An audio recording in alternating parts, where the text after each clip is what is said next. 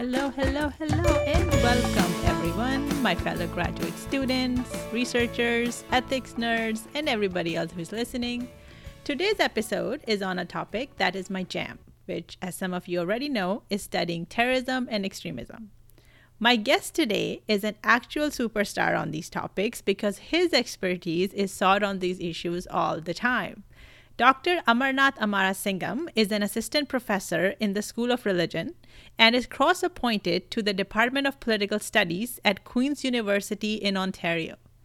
He is also a senior fellow with the International Center for the Study of Radicalization.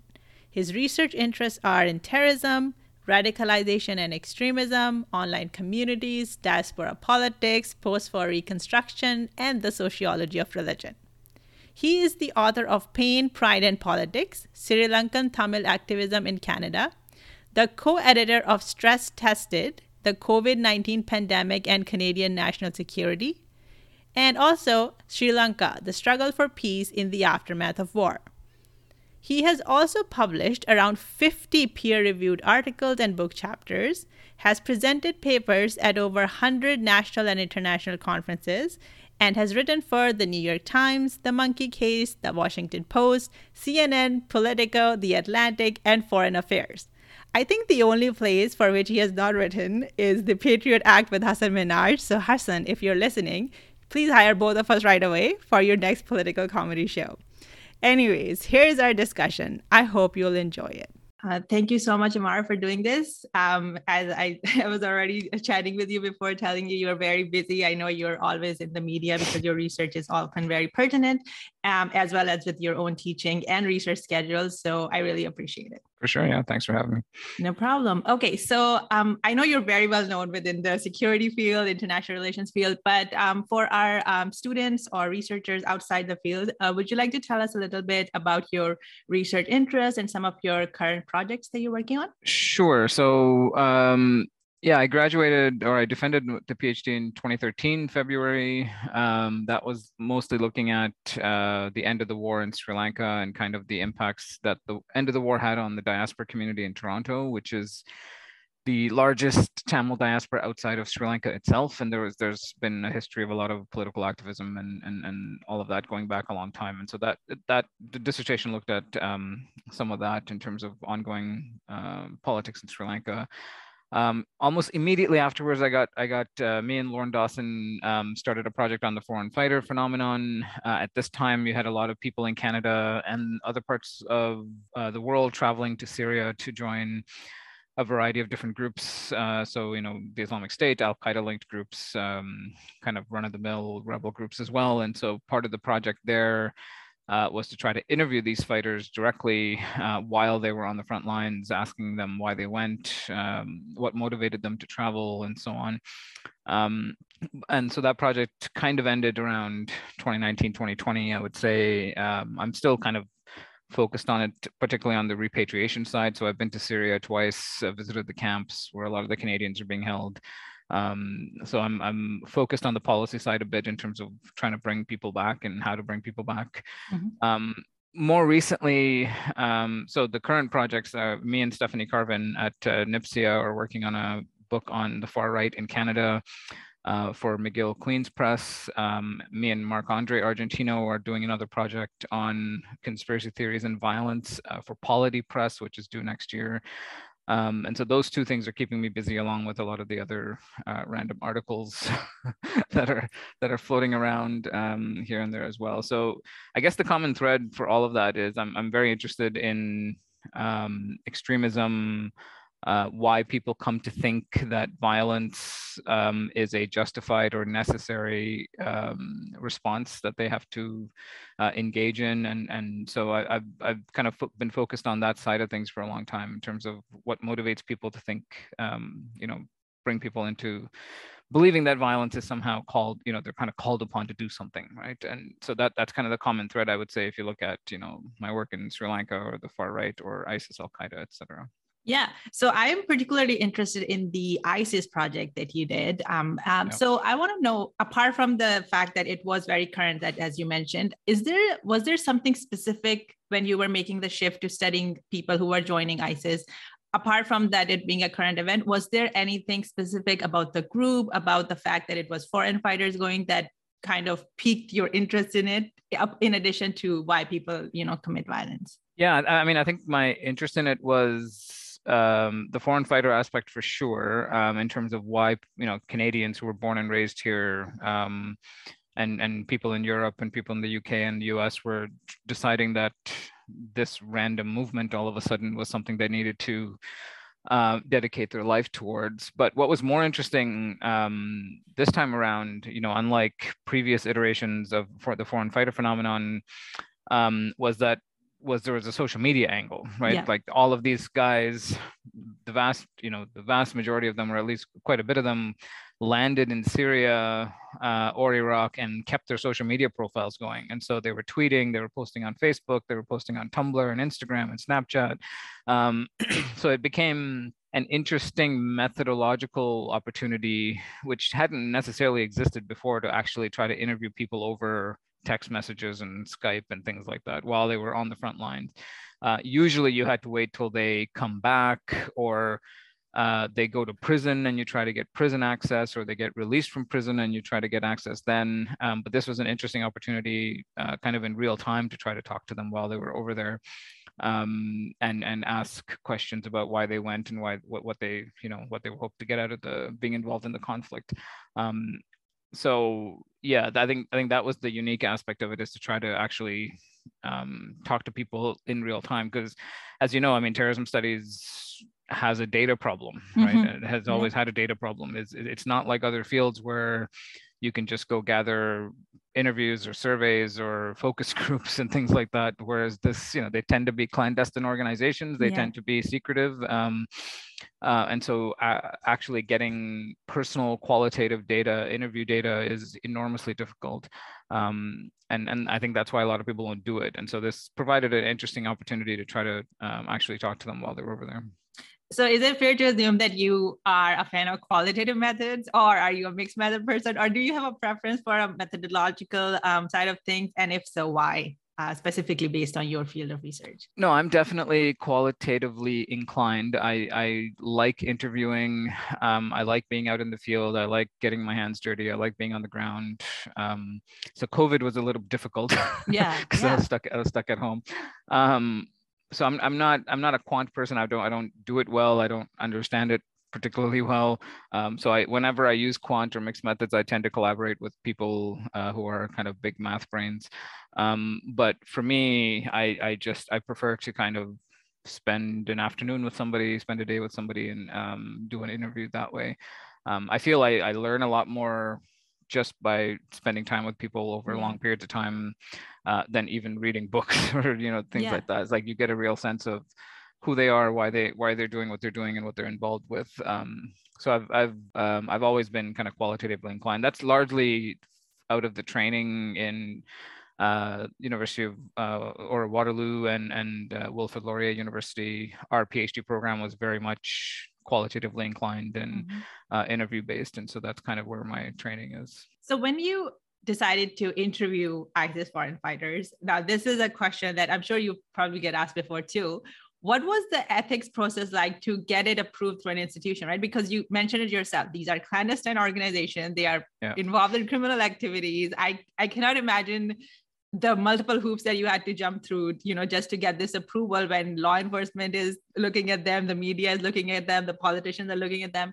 So how was that process like, considering that, as you mentioned, it we have a data problem in terrorism studies. Not a lot of people do this work. So can you tell us a little bit about how was the irb process like for you once you decided on this research project? Um, yeah i mean it, it, it, was nothing short of a nightmare. Um, it, it, took us nine months to get approval which yeah. is i think my personal record. Um, so as soon as we submitted it waterloo uh, you know freaked out. They wanted yeah. to have a full a full ethics board meeting so that took a long time um, then they ask questions like yeah the very things that you just mentioned you know what are you what are you going to do if the rcmp comes knocking for your data what are you going to do with privacy issues um, how are you know these guys aren't local so you you may never meet them face to face they're somewhere else what happens if uh, and and this is an uh, ISIS, and so what happens if ISIS threatens you, threatens yeah. your supervisor, threatens your university, threatens the ethics board? yeah. um, and all host of things we had to kind of meticulously answer as to the best as you know best of our ability like you know it's very unlikely that isis cares enough about the university of waterloo to send threats here but um uh, and so on. And so um, we had to assume that the university had our backs in case you know there were lawsuits or there were, or, or I mean, law enforcement came looking uh, for data. Um, but all of that took a long time, and in the end, we kind of had to I think there's this assumption at the university level that you know terrorism is this unique thing yeah. that needs a special set of tools to understand. And part of our argument was, you know, you've already approved projects on pedophilia, on the mafia, on gang violence, um, and a whole host of other things which are equally, if not more dangerous than what I'm trying to do. And so, um, so don't think of this project as somehow a unique um, unique thing. And so once once I think those conversations were had, it took a long time. It was very slow. Um, they they approved it finally after nine months, and then they said, you know, they told Lorne, um, like they actually teach the application at their ethics conferences because it was so complicated and multifaceted that it that actually became a teaching moment for them as well, which is nice. Um, so I, yeah, I think um, and, and Lorne, I think you know did the did the, did the bulk of the writing on some of the stuff, and and he wanted to uh, he wanted to kind of push this through because he felt like it was important to set set a precedent for other terrorism researchers in Canada to say, you know, this has been done, this is doable. Um, it doesn't need you don't need to just be afraid of the ethics board and never take a chance on what a project that you want to actually push through.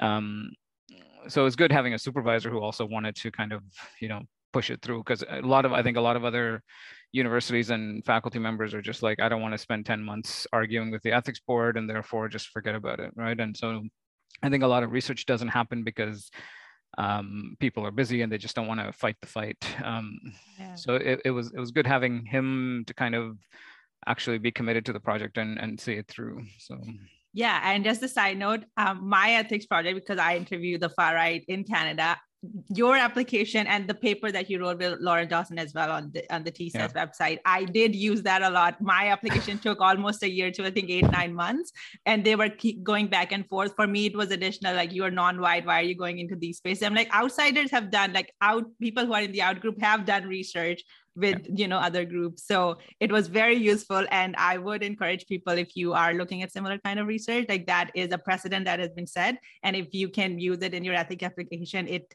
kind of gives the ethics board of, univer- of your university some uh, i think piece that it has been uh, done before but some the comfort, next thing yeah, yeah sure.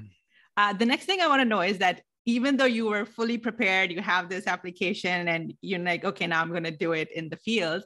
But what were some of the issue which I'm sure might have come up that you didn't anticipate, right? So even while doing the application, while being prepared, were there some things that came up as you were conducting your research unexpectedly and where you were like, oh, I don't know how to deal with it. There's an ethical dilemma or moral dilemma as I'm doing my research? Um, not really. I mean, I think there was an ongoing fear uh, and it's happened, you know, since then with uh, the RCMP going after Stewart Bell and and CBC and yeah. and uh, to try to get data, and of course Ben Makuch and Vice News. Yeah. Um, so there was a there was an ongoing concern that I may have the only interview with somebody, um, and that becomes evidence, right? As it, so, I think I think it's it is unique to some extent, maybe not with all crime, but uh, or all research, but within the criminal, if you're studying kind of crime related projects, your data might be evidence at some point. Yeah. Um, and so how do you, you know, that, that, it, it, it is a concern. Um, and luckily the university had our backs to some extent and I anonymized the hell out of my interviews. Yeah. Um, so that I, you know, you don't even know I don't even know who you're talking about, right? Um, and so that that I think so there are kind of strategies that you can use to protect yourself that way is is um, uh, and that's important to do, especially if you're dealing with projects or topics that are that could be law enforcement adjacent. um, but uh, no, I think I think the difference this time around, particularly with the online interviews, was how long some of these conversations carried on, right? Um, that was a unique aspect of a lot of the interviews I've done in the past where you know you meet someone at a coffee shop you talk to them for 3 hours and you may never see them again yeah. right um, whereas I used to talk to some of these fighters for 2 years on and off and they'd mm-hmm. message daily right and so the amount of da- data you get over time uh, you know whatever weaknesses there is from text message data um, it's also kind of longitudinal data like you yeah. actually get to talk to people for a long time um, and i became close with some of them right and so when they died like that was an interesting emotional experience it's yeah. like you know yeah, i actually felt sad when some of them got killed on the battlefield and uh, never spoke to them again you know and, and so um, that was an interesting kind of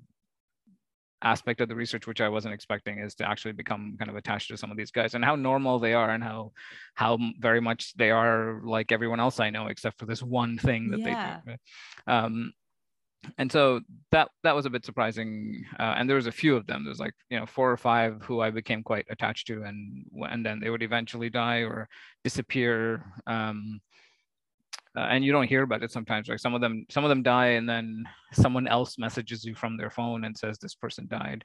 Um, but you don't always get that. Sometimes they just disappear and you don't you don't know what happened. Yeah. Um, so all that all that was kind of difficult over time because yeah i've got to got to know these people two years or something and um, they talk about their kids and they talk about their you know partners and they talk about their parents and they talk about life back home and and so it is it is a it is a process so that that was surprising. Um i was also surprised how many said yes yeah. to, to actually talking because the assumption i think going into the project was we're going to spend nine months getting an ethics approval and obviously no one's going to talk to me. And so it's going to be a complete waste of time. But i think um, i don't know having a twitter profile helped because they they were also on Twitter. They saw I was a real person. They could find me on the internet. They um, they knew I wasn't like a spy or a journalist yeah. or something. And so more the more time I was just kind of around on Twitter and and the internet helped them kind of build trust a little bit. Um, and uh, and I was quite open with my own life as well. Like they would ask. Uh, there was one fighter who always asked about um, you know, life in Sri Lanka and the LT, tell me about the LTTE and tell me about, you know, all this. So, you know, we had kind of back and forth like that. And so um, he was much more open into talking about his own experiences once I, once he knew I was like, you know, an open book also for the most yeah. part. Um, so yeah, I was surprised how many people said yes and how emotionally attached I became to some of them. Um, yeah it, it it shouldn't be surprising because again it's just regular people but yeah. um it, at the same time i was like oh okay now they're dead yeah kind of strange it and this brings us to the next question because I also found it too. Like you know, these are people when I was like when I interviewed the the far right, it's like they tell you op- openly they don't like the people who look like you, and then yeah. they tell you their story is like my my mom is fighting cancer at the moment. I'm taking care of them. Or like i have two kids. And it's a it's a very weird emotional place that you're in. It's like i am knowing you as a person but also the kind of things that you believe in. So did you ever feel sympathy or empathy for their views? Is it was there ever that oh this person is just too young and they make a bad decision or is it that they just don't have the information? Or or sometimes they're like these are bad guys. Like was there ever like you had any sympathy or empathy where they were coming from at times because you like you were saying right like it's you'll get to know them over a yeah. over a period of time no I, I always had empathy for their political choices because i feel i felt like at at the core they felt like they were doing something to help their fellow Muslims, mm-hmm. right? Um, especially the guys who didn't join ISIS and were fighting with rebel groups or other Al Qaeda linked groups and, and things like that. For them, it was, you know, Assad has killed hundreds of thousands of people. There are mm-hmm. millions of refugees. Someone needs to fight and someone needs to do something. And, and so at, at core, I was like, okay. Um, but there were guys like there's several Canadians who I think were kind of like that, but they always switched groups. And then um, one of the, you know, obviously what made empathy hard uh, all the time was uh, the Yazidi situation because yeah. um, some of these guys, you know, I've talked to for a year um, and they seemed like nice people, kind of had a, you know a moral core to them. And then the Yazidi uh, enslavement happened, and I was like, "How can you support this?" Right? How, how, and then then they would just give me these ridiculous like uh, religious answers you know quoting the quran and this and that and i was like okay so this this is where my empathy empathy ends yeah. um and and so it was difficult at at some of those times where it's like you felt like you knew who they were bizarrely but um they would always support the organization over other their other ideas and so um they were, they were like weirdly politicians in a way right they would always just go back to their company company talking points um and and so yeah th- those kind of moments were diff- difficult but i think at, at at base it was young 20 year old kids who got involved in something they thought was revolutionary and they should be a part of it right mm-hmm. it wasn't um yeah i think i think for them they they they made a hugely transformative decision that they're going to stick behind and I can I can empathize with that for sure. Um, but yeah, you, you, don't have to. I think you can empathize with the individual without uh, empathizing with the broader ideology or the cause of the movement. Mm-hmm how did your positionality impact? So uh, you know if you are a member of the out group do you think that they were more likely to trust you or were they more hesitant in the beginning and over time trusted you? Or was it more that it's almost like they wanted to convert to their worldview? So was did your positionality um, uh, impact anything? Did it make it easier or difficult in certain situation to get um, information that you wanted? Yeah so you know I mean i'm not muslim so that that was always a topic of conversation. Um, that, yeah, they absolutely tried to convert me several times. A lot of them did. Um, a lot of them were okay though with just being a person of color. Like they, okay. um, they felt like you know I, I came to Canada as a refugee. I I'm I come out of a kind of civil war situation, so they felt like there was something there that was kind of like what they were doing, and okay. so it it it it did uh, it did help uh, that positionality. Um, also, being from Canada helped in weird ways. Like I, they didn't see me as an American researcher because they like hate the United States, right? And yeah. so, um, being from Canada uh, was helpful. Um, yeah, being a person of color is helpful. Um, so those those conversations help. And I mentioned like some of them asked directly about the LTT in Sri Lanka and my refugee experience, all that kind of stuff. Um, where it didn't help, uh, again, uh, this time with, with, with the ISIS case in particular was talking trying to talk to women, mm-hmm. um, and so that went nowhere quick, right? It, I I did I think I got maybe two interviews with supporters who weren't in Iraq or Syria who were um, in other parts of the world uh, who were largely part of the support network. So whenever I tried to interview women who were over there, um, it was always a no go. Like I'm not talking to men mm-hmm. the the end right there was no and i you know I, you tried to push back a bit i'm a researcher you know and, and anonymity blah blah blah and they just were like i don't care it's, mm-hmm. it's not mm-hmm. it's not going anywhere um so yeah that was a big that was a big problem because yeah that means my entire data set basically is just men mm-hmm. um I mean, luckily the majority of them are men, so, yeah. so that's that's that's something. But yeah, I, I wish I'd spoken to more um, more women, but it was very difficult. Mm-hmm. And now that you're doing all this kind of research, you know, like you talked about the sympathy aspect, empathy aspect, the broader political situation that's going on. And sometimes you're getting attached because you're getting to know the individual in addition to their political views. Um, plus, you also know the ideology that um, um, that they have. Uh, how did you care about your own mental well-being in all of this right? Because this is a lot going on. Plus i i don't know if how much pressure you were facing externally like you know in terms of publishing or in terms of talking to the media about this or uh, you know it was the law enforcement interested in you i'm sure they were at some point. So how is how, how do you engage in your own mental well-being self-care while you're re- and i'm sure you were reading the things that they write or watching violent videos as part of your yeah. research as well. So how is that like? How do you care for yourself while you're doing this kind of research? Um,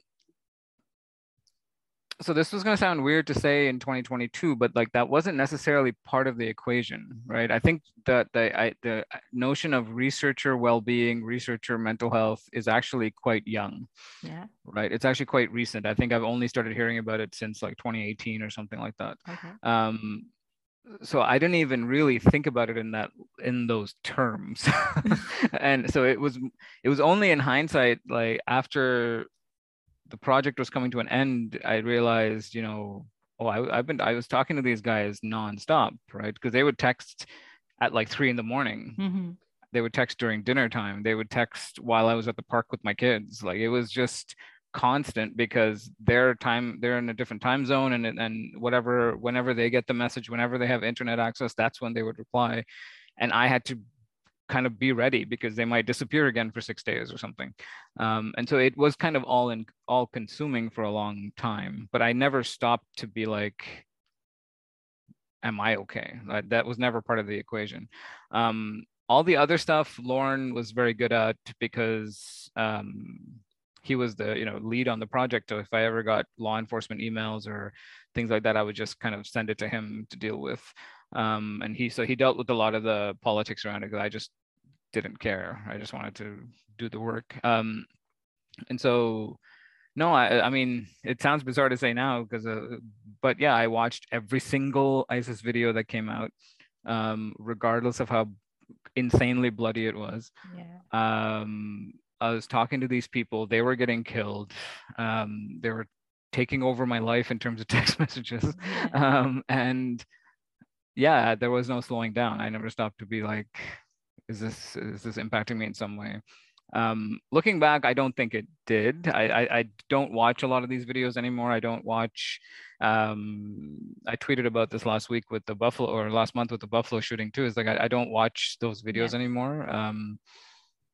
Because I didn't feel there was this assumption with ISIS, I think that again with the data problem, that now that there's data, um, that somehow we have to be all consumed by it, and I don't think that's true. Um, you know, before it was like Bin Laden would send you a grainy video from the mountaintops, and you know it'd be like one VHS tape, and so uh, you know that's the all that's all the data we got. Um, so it was necessary to look at it and analyze it, whereas ISIS was putting out magazines every month. They were online. They were had radio stations. They had video production, and so I think a lot of researchers assumed that because there was so much data now, it must all be important. Yeah. It must it must all be equally important, and therefore we must all we must all you know we must look at all of it. Um, and and so I think we got consumed by that a, a little bit as well um, with the new stuff at the far right live streams and things like that i don't i don't watch much of it because it's or i or i fast forward through it somehow right? And um, because i don't think there's much value there necessarily as people think there is. Um, so I, I've, I've taken precautions now to kind of protect uh, protect myself with from some of that but it was never part of the equation even at like 10 years ago. Wow. um, so I'm, I'm I'm glad it's happening now because I think yeah there are a lot more grad students a lot more younger researchers who are consumed by this content and at least have the support hopefully from some institutions um, that wasn't really part of the conversation back then. Mhm. um, actually I, I say back then like it's 50 years ago. I'm talking like i'm talking like seven years ago it wasn't part of the conversation. Um, so i'm glad it's there now a bit more Did you ever have to be concerned about your safety? So I know you said that you know these people are far and yeah, they might not be interested in University of Waterloo, but but still, like you know, if they ever see you in the- media, like you're criticizing the movement, um, or even from the far right, now that you study that and you comment on it a lot, have you ever ever been concerned about your safety as as a person, not just as a researcher, but just like you as a person? Uh, yes and no. I mean, I'm very careful um, for the most part. Like when I do media interviews and they want to interview me in front of the house, I say no, Yeah. right? Um, because I don't want anybody geolocating where I live. Um, I'm very careful about tweeting my location. Even now, like I don't usually post anything. I, I usually only po- post where I was, not where I am. Um, uh, and so stuff like that. Uh, there were a lot of ISIS fighters who sent direct death threats. You know, I want to see your head removed from your shoulders and all this kind of stuff. Um, but they were in Syria. It felt like there's no possible real threat involved, and so I wasn't too concerned. But there was a lot of death threats coming in. Um, I I seem to get weird death threats from random places now too. Like I, I, write a lot on Hindu nationalism, and so I get a lot of death threats from Hindu nationalists. I get a lot of death. I, I have gotten direct threats from uh, some of the trucker convoy guys, um, uh, the the so-called Diagolon uh, network. Um, but no, I, I don't I don't feel like I that concerned. I'm not sure why. Um, I, I, I kind I, kind of tell my friends, you know, I'm like, like we we grew up we grew up with gangs on the streets and it feels like this is not a big deal but maybe i'm being naive but it doesn't it doesn't seem to impact me in the same way that it sometimes it affects my colleagues yeah. uh, and i'm not sure why but but no there's cons- there's fairly consistent death threats throughout and i think that's part and parcel of the work if you if you're doing it well if you're interacting with the people if you're um uh, if you're kind of out there then yeah uh, it, it kind of comes with the territory. And so that's something for younger scholars to consider as well. It's like, it's one thing to deal with data sets and online tweet, you know, tweets and stuff like that. But if you're actually interacting with people, um, there there is an there's a chance that things can go sour. Um, so that's always that should always be a calculus, I think, of some of the work that you do. So when you're presenting this research, either as a public researcher or as in the media, how do you present it? Because this is something i'm struggling with myself at the moment too because like you said you know you when you do the ethics approval you have a whole thing about how you treat your research subject. Doesn't matter how how much you disagree with them that there is a certain respect and along with anonymity like you will present their words as they say it. Um, but at the same time like you are also putting that in context with the broader situation. So whether it's the far right broader political situation or whether it's the ISIS broader political situation, you know the public looks at you, right, as an authority on these subjects. Yeah. How do you present it in a way where you feel that you are being fair to your research subjects who did take time to talk to you, no matter how much you do not agree with them? Plus the public who is now listening to you very intently, like tell me, explain to me what's happening with this with this problem, right? How do you do that? How do you become a public scholar? um I mean, I, yeah, I think I, just what you said. I think just being honest about the data. I think my main objective sometimes is to just turn down the temperature a little bit because I feel like people freak out over everything um, and it's not helpful. And I think if you can come along and say, this is just this is kind of an ongoing trend it's much like every other trend. Yeah. yes it's a bit more noisy and there's potential for it to be dangerous but here's how to understand it. Um, i think translating some of the academic language into everyday language is important. Um, and that takes a particular skill as well i think yeah. i've seen a lot of people jump on the media and start quoting you know foucault and stuff and i'm like yeah. that's not going to fly no. um, so I think tra- you know translating the ideas for the public, uh, getting out of the academic shell is good practice because I think that's what makes you a good scholar at the end of the day as well. Is like can you talk to everyday people, policymakers, law enforcement, government officials, you know, your aunts and uncles. Yeah, um, yeah. Can you actually communicate what what they what's actually happening to them in a language they'll understand? Um, but I think part of what what I try to do is not um, try to be nuanced enough that um, people aren't freaking out. Like the trucker convoy is a good example. Is that I think everyone wanted to paint. I shouldn't say everyone, but a lot of people wanted to paint yeah. The convoy as this like Nazi rally, right? And I think so. I, You know, I was consumed in the live streams. I watched a lot of the live streams coming out coming from on the ground. I didn't actually attend the convoys, but I, I watched a lot of the live streams. Um, I read a lot of what I read everything they put out, and it's like yeah a lot of people i think just understanding the human aspect is is important right a lot of like think about what you went through during the pandemic those people are just like that. They're pissed off they're tired they're exhausted. Some of them had it even worse than you like we live a pretty privileged life. They lost small businesses. They a lot of their friends committed suicide because yeah. they lost their small businesses. And so bringing that level of empathy to them is important for the public to understand that this isn't some this isn't you know 1939 uh, you know germany or something. Like just takes have some perspective on what you're looking at um, sure there are extremist elements there and you can be on you have to be honest about that too but um, just kind of painting the entire movement as this crazy bunch of crazy people, I don't think uh, is our job. Like it doesn't help anybody understand it better. I think yeah. it does the opposite. And so um, just being honest about what the movement is and being nuanced about it, I think is all we can do um, as academics. Um, sometimes that in itself is a feat. Yeah, yeah.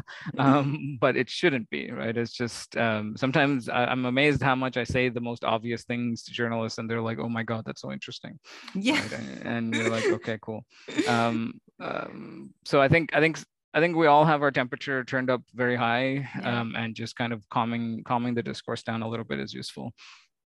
Yeah, and I, don't I know we didn't really focus specifically on the research findings, but um, uh, I know that you uh, you also study social movement. So would you like to like maybe talk a little bit if you want, um, because you mentioned the trucker convoy or like in any other situation to like when we're talking about a social movement, that that's the reason one of the reason we call it a movement, right? Because there are different types of people with different level of conviction and different level of information who go yeah. up there, right? Like, let's say if there was a protest against Iraq war, you would have people who think 9-11 is a conspiracy to all the way people who think torture is bad and that's why I'm here, right? So yeah. you have different people there. So do you think that if we look, is that the same lens that you were looking for when you're trying to explain to people like this is a movement and you know different things are happening at the same time?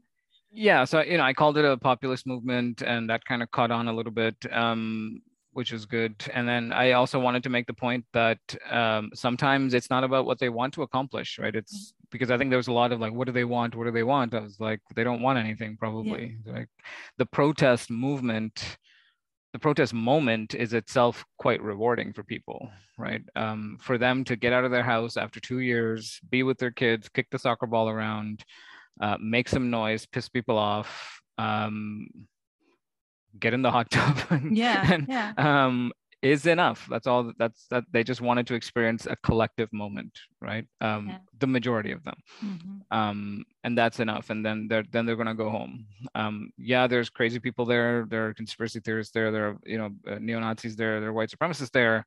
Um, but they're they're fleeting minority which we can which we known about. Like none of these none of the names that came out of the convoy as the organizers were new names. Yeah. Um and so that that's fine. I think it's just, uh, yeah, uh, I think allowing it's. Unf- I mean, if you live in Ottawa, sometimes a lot of my friends who lived in Ottawa said they didn't even want to allow them that, right? Which, because it was noisy, it was diesel fumes everywhere, it was it was obnoxious, it was annoying, um, and that's also valid. Um, it's just a from a from a kind of academic point of view that it was just they're just after a kind of collective experience mm-hmm. um, and that's gonna yeah that's gonna be annoying um, yeah. but it, i don't but i think painting it as dangerous uh, necessarily was a bit over the top i think mm-hmm. um, i think there were elements in there that were dangerous um, and and some of the and what's dangerous is that all those elements are, have now 100000 to 200000 more followers than they did before the convoy yeah.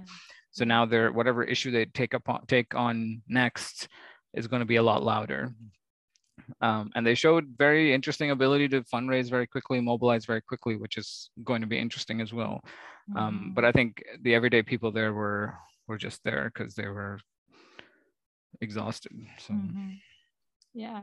So is there any a couple of pieces of advice that you would like to give early career graduate students who are interested in studying terrorism extremism broader social movements? What are what would you say it could be related to? Just the grad program or specifically field research? What what would you advise uh, to them? Um, i mean i would just say have a supervisor that supports you have an institution that supports you um, and run some of that advice or some of the things that you're doing by them to make sure especially your supervisor to make sure that there are no pitfalls there right is that mm-hmm. i think sometimes it's going to be very likely that as a junior researcher you're going to be more in the weeds on yeah. some of these topics than your supervisor is going to be so you're probably going to be in the chat rooms and in on the forums and uh, watching the youtube videos and this and that and so it's going it's very easy to think that you know more than your supervisor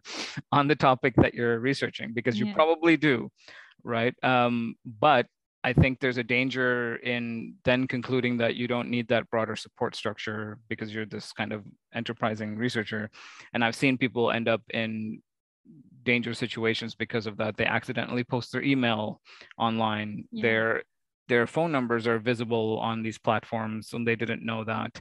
Um, they give away their locations they uh, start posting things that are moderately supportive of the organization or the movement um, so just random pitfalls like that which could end your career very quickly yeah, if you're not yeah. careful um, or make things very uncomfortable for you if you're not careful so i think um, just working with your support structures is is is, is an important one because this is uh, it, it's it's not i wouldn't say it's dangerous work but it's not everyday work right yeah, it, it, yeah. it is it does require a bit of um caution and and making sure that you're not getting yourself into trouble so um yeah that that would be the main advice because I, i've i've seen that happen quite a bit recently which worries me is that i think a lot of young scholars think okay well i'm you know, I spend a year on these platforms, I know everything, and then they make mistakes. So. And also they change so fast like the groups their ideas like so fast I, it's difficult to keep track. So even if you analyze something today literally next week they'll be saying you know something else or adding something to it. Yeah yeah. Yeah i think having that big picture is important is, is um, don't over perceive risk. I think that happens a lot too is that because because now we're kind of dealing with the opposite of the data problem is the kind of data overload. Yeah. Um people are having a hard time knowing what's important and what's not. And so it's just like every meme that gets posted must be the most important thing on the planet. It's like no probably not. Mm-hmm. um and so you know having a bit of a bird's eye view of like what is the broader trend? Um what's important what's not and how to separate that. That comes from experience. That comes from kind of working in the field a while. Um so keep that in mind as well is like just because you found just because you found a pdf that some neo-nazi posted is not the end of the world right? Yeah. Yeah. Um, so um, that's important to keep in mind i think and that comes from being close with your support system as well and so um, and i would say go and find that support system because some i'm sorry to say like some supervisors some institutions aren't that supportive mm-hmm. but you know a lot of there are senior scholars around who will help you yeah. um, me included. And so you know don't don't be don't feel bad to reach out send an email be like what do you think of this? You know and, and so i think a lot of us are pretty nice i think. Yeah. Uh, so so we're happy to yeah we're happy to provide that support if needed. But um don't just wander off by yourself into the woods. Uh, yeah so amar where can people find you then? Is there you know you have a twitter page or website email where can people if they want to get into get in touch with you learn more about your work where can they find you? Um, twitter is probably the easiest. Um, that's where i post uh, about hip hop about my random things i'm angry about and things i publish. So um, that's probably the easiest place. It's at Amar Amarasingam on Twitter. Um, um, and my faculty page is, I, I mean, the uh, academia.edu page has all my publications as well. So that, that there's a link to that on the Twitter bio. Okay. And I will post all of that information in the show notes as well. So our listeners can go and find it for themselves also. Thank you so much, Mar. Like this is this is my jam, like terrorism issues. so I'm very excited of, of, for this episode, but I'm sure for all the uh, students, whether they study, whether they are in this field or even if they're in another field, but if they are planning on doing field research, I think some of this information will be very useful um, as they embark on this journey. Because as you know, like this is sometimes we do not have support within our institutions, or sometimes people are not working in on the similar type of issues that we want to work on. And if you're the yeah. first one in the field, it's like oh, I don't know where to start. But it's always good to know that somebody else has done the work that you want to do. So you can, you know, kind of get some inspiration. So thank you so much. Any parting final words you would like to say before we end it? No, that was great. I mean, thanks for having me. And um, I hope uh, people get something out of it. They will definitely. Okay, thank you so much. And our listeners, I will, you will hear from me. Well, I will not see you, but you will hear from me uh, next month with another episode. Thank you, everyone, and take care. Bye.